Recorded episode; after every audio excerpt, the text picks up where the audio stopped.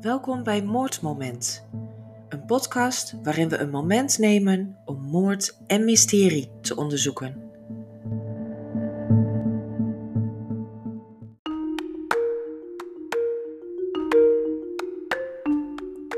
Hey hoi, welkom terug. Deze keer heb ik een tweedelige serie voor je klaargezet. Wat hebben kannibalen en kinderporno te maken met de vermissing van acht homoseksuele mannen uit Toronto? De politie staat voor een raadsel. Luister mee naar deel 1: Zambian Meat, Toronto.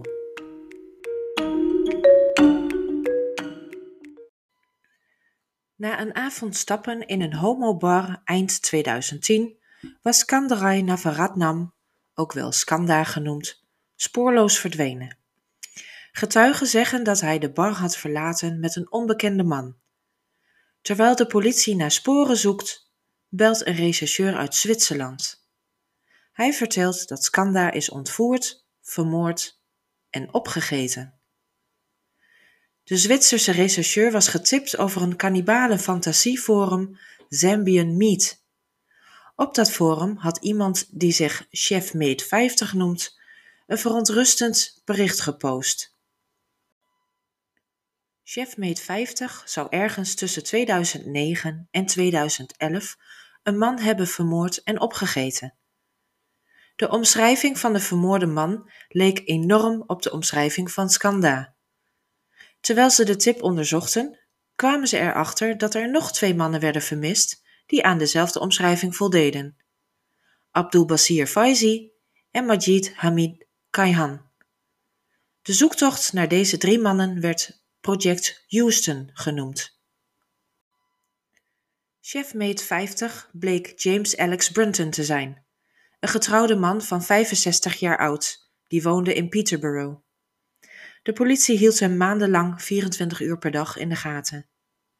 Uiteindelijk bleek Brunton alleen maar een grote fantasie te hebben. Hij had niemand vermoord of opgegeten en had niets te maken met de verdwijning van de mannen. En toch werd hij gearresteerd. Na een huiszoekingsbevel werden op zijn computer beelden gevonden van een camera die hij in de douches en kleedkamers had verstopt van de hockeyclub waar hij als vrijwilliger coachte. Bovendien had hij op de kannibalenwebsite een 15-jarige jongen ontmoet. Brunton had de jongen gedwongen om een contract te ondertekenen. In dat contract stond dat Brunton de jongen mocht misbruiken, martelen, doden en opeten zodra hij 18 jaar was geworden.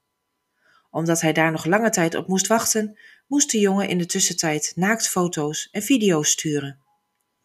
De foto's en video's werden weer via zijn website verspreid, waardoor Brunton zich schuldig maakte aan het verspreiden van kinderporno. Bij zijn arrestatie zei hij dat het cannibalencontract niets voorstelde en dat hij nooit zou willen uitvoeren.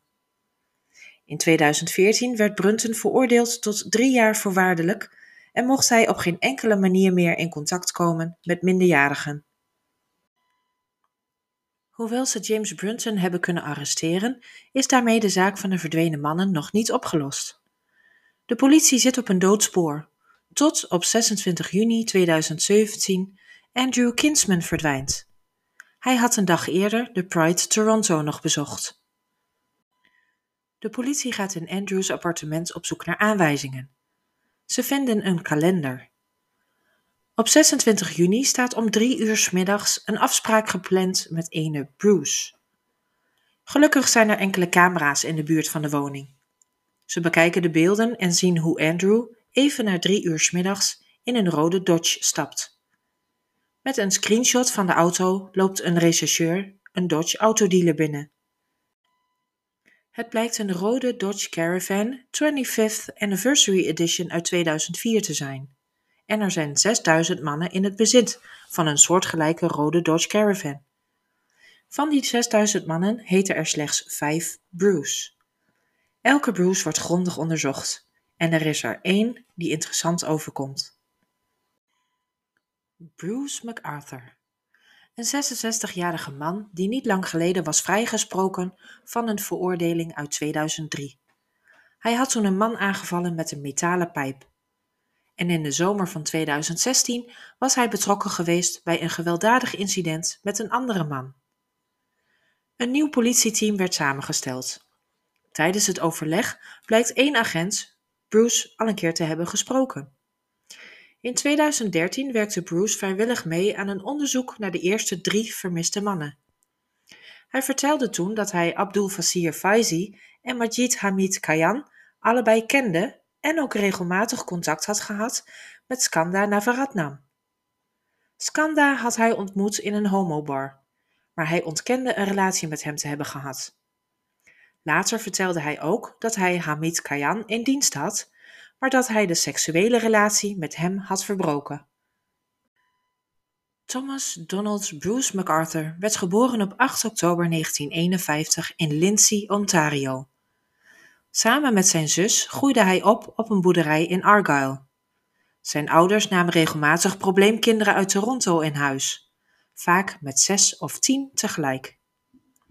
Als kind bezocht hij een kleine school, waar hij altijd probeerde het lievelingetje van de klas te zijn. Ook won hij regelmatig zangwedstrijden. Vader en moeder MacArthur waren streng gelovig en maakten veel ruzie. Bruce koos dan altijd de kant van zijn moeder. Zij stierf in 1978 aan kanker. Zijn vader in 1981 aan een hersentumor. Omdat in die tijd homoseksualiteit als abnormaal werd beschouwd, begon Bruce op de middelbare school te daten met Janice Campbell. Ze trouwden toen Bruce 23 jaar oud was. Samen kregen ze dochter Melanie en zoon Todd. Hoewel Bruce uit alle macht probeerde zijn homoseksualiteit te negeren, had hij in begin jaren 90 diverse seksuele affaires met mannen. Na een jaar kwam hij uit de kast bij zijn vrouw, maar ze bleven samenwonen. Om diverse redenen kwam het gezin financieel in de problemen. Het echtpaar scheidde en werden gedwongen het huis te verkopen. Bruce verhuisde naar een appartement in Toronto, waar hij werk zocht als tuinarchitect. Net na zijn vijftigste verjaardag vierde Bruce Halloween met acteur en model Mark Henderson. Bruce was uitgenodigd in Mark zijn appartement om een kostuum te komen bekijken. Eenmaal daar aangekomen sloeg hij Mark meerdere keren van achteren met een ijzeren pijp. Mark verloor het bewustzijn. Toen hij wakker werd, belde hij 911 911 en werd naar het ziekenhuis gebracht. Hij had verwondingen over zijn hele lijf en had hechtingen nodig aan zijn hoofd en vingers. Bruce had zichzelf aangegeven bij de politie. Hij zei dat hij zich niets meer van de aanval kon herinneren en kon ook niet vertellen wat zijn motief was. Hij pleitte schuldig aan mishandeling en aanranding en kreeg op 11 april 2003 een voorwaardelijke straf van 729 dagen. In plaats van te worden opgesloten in de gevangenis, kreeg hij eerst een jaar huisarrest, gevolgd door een avondklok van zes maanden en een proeftijd van drie jaar. Tijdens zijn straf mocht hij niet bij Mark zijn huis of werk in de buurt komen en het was hem tien jaar lang verboden een vuurwapen te bezitten. Daarnaast mocht hij geen drugs kopen, bezitten of consumeren zonder recept en hij werd gedwongen psychologische en psychiatrische behandelingen te ondergaan, waaronder woedebeheersing. In 2014 kreeg Bruce gratie en verdween deze veroordeling van zijn strafblad. Hierdoor kwamen er in toekomstige achtergrondonderzoeken geen bijzonderheden over Bruce naar voren. Sinds 2007 of 2008 woonde Bruce in een appartement op de 19e verdieping in Leaside Towers, Toronto. Hij was zelfstandig tuinarchitect geworden onder de naam Artistic Designs. De meeste klanten waren rijkere oude vrouwen die hem charmant vonden. Hij had een klantenbestand weten op te bouwen door middel van persoonlijke aanbevelingen. Vlak na de verdwijning van Andrew Kinsman was Bruce plotseling in het bezit van een andere auto. Politie dacht dat Bruce de Dodge waarschijnlijk naar een sloperij had gebracht. Er werd een lijst uitgeprint en zo gingen ze één voor één alle sloperijen af. Op 3 oktober werd de rode Dodge intact gevonden. De nieuwe eigenaar gaf aan dat hij hem op 16 september had gekocht.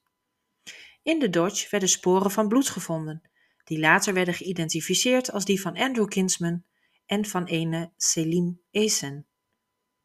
Met dit bewijs in handen gingen de onderzoekers op 4 december stiekem bij zijn appartement naar binnen om de harde schijf van zijn computer te klonen.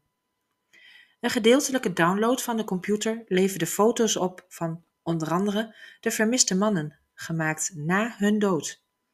Op een van de foto's was te zien hoe Bruce het touw om de nek van zijn slachtoffer strakker trok door middel van een ijzeren pijp.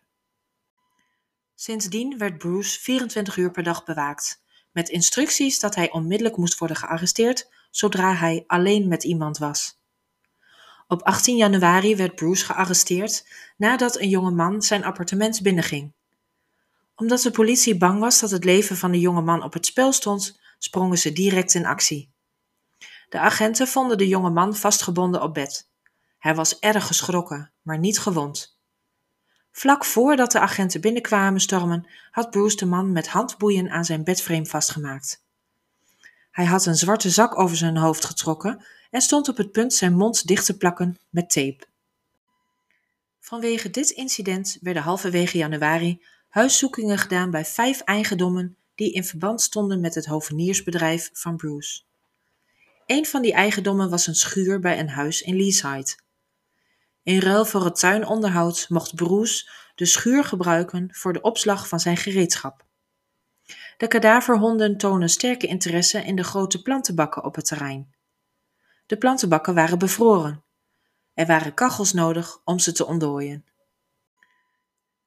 Eind januari maakte de politie bekend dat ze de uiteengereten resten van tenminste drie personen hadden gevonden in twee van de twaalf grote bloembakken. Begin februari werd aangekondigd dat de stoffelijke resten van nog eens drie personen waren gevonden, waaronder die van Andrew Kinsman. De politie was inmiddels begonnen elke plantenbak in de stad in beslag te nemen. Half april werd een zevende lichaam gevonden. Er werd een lijst gemaakt van onopgeloste moordzaken in Toronto, maar Bruce MacArthur kon niet aan deze zaken worden gelinkt. De slachtoffers waren Skandarai Skanda Navaratnam, een 40-jarige Sri Lankaanse Tamil-vluchteling zonder familie in Canada. Hij werd voor het laatst gezien op de vroege ochtend van 6 september 2010, toen hij een voormalige homobar verliet met een onbekende man. Skanda werd vier tot vijf dagen later als vermist opgegeven. Skanda had een romantische relatie met Bruce, maar werkte ook voor hem in het hoveniersbedrijf. Abdul Basir Faizi, een Afghaanse immigrant van 42 jaar. Sinds 29 december 2010 was hij als vermist opgegeven. Zijn auto werd verlaten gevonden op Moore Avenue, vlakbij het huis waar Bruce zijn tuingereedschap opsloeg. Majid Hamid Kayan, een Afghaanse immigrant van 58 jaar, vermist sinds 25 oktober 2012. Hij werd opgegeven als vermist door zijn volwassen zoon. Kayan was eind jaren 80 met zijn vrouw en kinderen naar Canada gevlucht. Kayan en zijn vrouw scheiden in 2002, waarna hij met een mannelijke partner ging samenwonen. Na de dood van deze partner begon Kayan een romantische relatie met Bruce MacArthur. Kayan's lichaam werd als achtste geïdentificeerd. Kirushna Kumar Kanagaratnam de 37-jarige Sri Lankaanse Tamil asielzoeker onder uitzettingsbevel. Bekenden dachten dat hij ondergedoken was en hebben hem daarom nooit als vermist opgegeven. Kumar had in augustus 2015 voor het laatst contact met zijn familie. Hij werkte als schoonmaker en verhuizer. Soroush Mahmoudi, een 50-jarige vluchteling uit Iran. Zijn vrouw had hem als vermist opgegeven in augustus 2015. Hij had geen familie in Canada, totdat hij zijn vrouw ontmoette. Politie en familie hadden hem niet in verband gebracht met de homoscene van Toronto, hoewel hij voor zijn huwelijk een relatie van vier jaar had met een transgender vrouw. Dean Lisowick, een 43 of 44-jarige dakloze, voormalig drugsgebruikende gigolo. Vanwege zijn zwervende bestaan werd hij nooit als vermist opgegeven. Hij verbleef wel eens in een opvangtehuis, waar hij voor het laatst werd gezien op 21 april 2016. Hij was werkzoekende. Selim Esen, 44 jaar, werd voor het laatst definitief gezien op 20 maart 2017, hoewel er berichten zijn dat hij op 14 april ook nog is gezien. Op 20 april werd hij als vermist opgegeven door een vriend. De Turkse staatsburger leefde in een ongezonde relatie en logeerde soms bij vrienden. Selim probeerde zijn verslaving onder controle te krijgen en had net een cursus counseling afgerond bij een gemeenschapsondersteunende organisatie waar MacArthur ook klant was. Tot slot Andrew Kinsman. De 49-jarige Andrew had, net als Kanda, zowel een romantische als een werkelijke relatie met Bruce. Hij werd voor het laatst gezien op 26 juni 2017, de dag na de Pride-parade, en werd als vermist opgegeven op 29 juni 2017. Hij had Bruce ontmoet toen hij werkte als barman en kende Bruce al minstens tien jaar.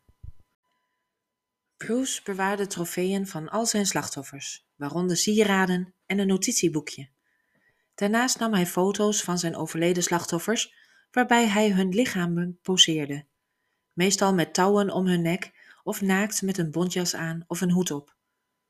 Op sommige foto's waren hun hoofden en baarden afgeschoren en had hij het haar in ziplockzakjes bewaard. In zijn huis lag een tas met injectiespuiten, een handschoen, ducttape, ritsluitingen en een elastisch trekkoord.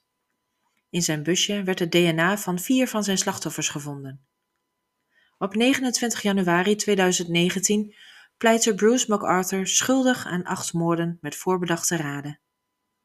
Op 8 februari 2019 veroordeelde de rechter Bruce MacArthur tot levenslange gevangenisstraf zonder in aanmerking te komen voor vervroegde vrijlating voor minstens 25 jaar.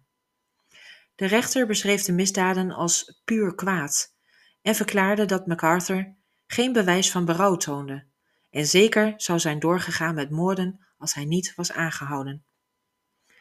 Bruce MacArthur was de meest productieve seriemoordenaar die actief was in Toronto en de oudst bekende seriemoordenaar van Canada. In 2044 kan Bruce voor het eerst een aanvraag doen voor vervroegde vrijlating. Hij zal dan 91 jaar oud zijn.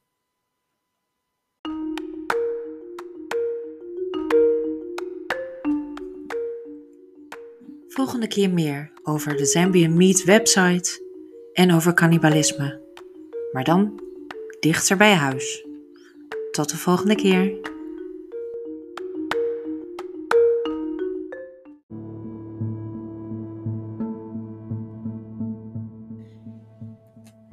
Het verhaal wat je zojuist hoorde is inclusief beeldmateriaal terug te vinden op moordmoment.blogspot.com. Bedankt voor het luisteren naar Moordmoment. Tot de volgende keer.